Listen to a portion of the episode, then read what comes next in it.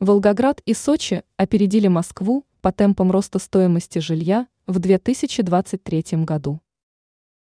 По оценкам экспертов в области рынка недвижимости, стоимость жилья в Москве приблизилась к своему пику и в ближайшее время цены будут корректироваться. При этом в некоторых регионах цены начали расти только со второй половины текущего года.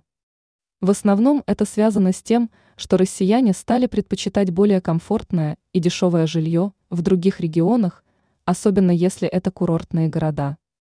Дело в том, что инвестировать в столичную недвижимость в настоящий момент неразумно, цены необоснованно завышены, и скоро ожидается их снижение. Как информирует ТАСС, в Российской Федерации в текущем году стоимость жилья в новостройках в среднем увеличилась на 7%. Однако, если взять город Сочи, то там прирост цены превысил 40%, и за метр квадратный в среднем нужно заплатить порядка 450 тысяч рублей.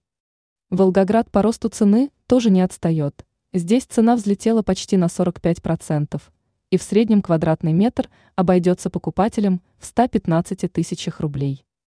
Ранее уже сообщалось, что аналитики видят разностороннюю динамику цен на жилье в Москве. При этом динамика цен в регионах очень разнонаправленная.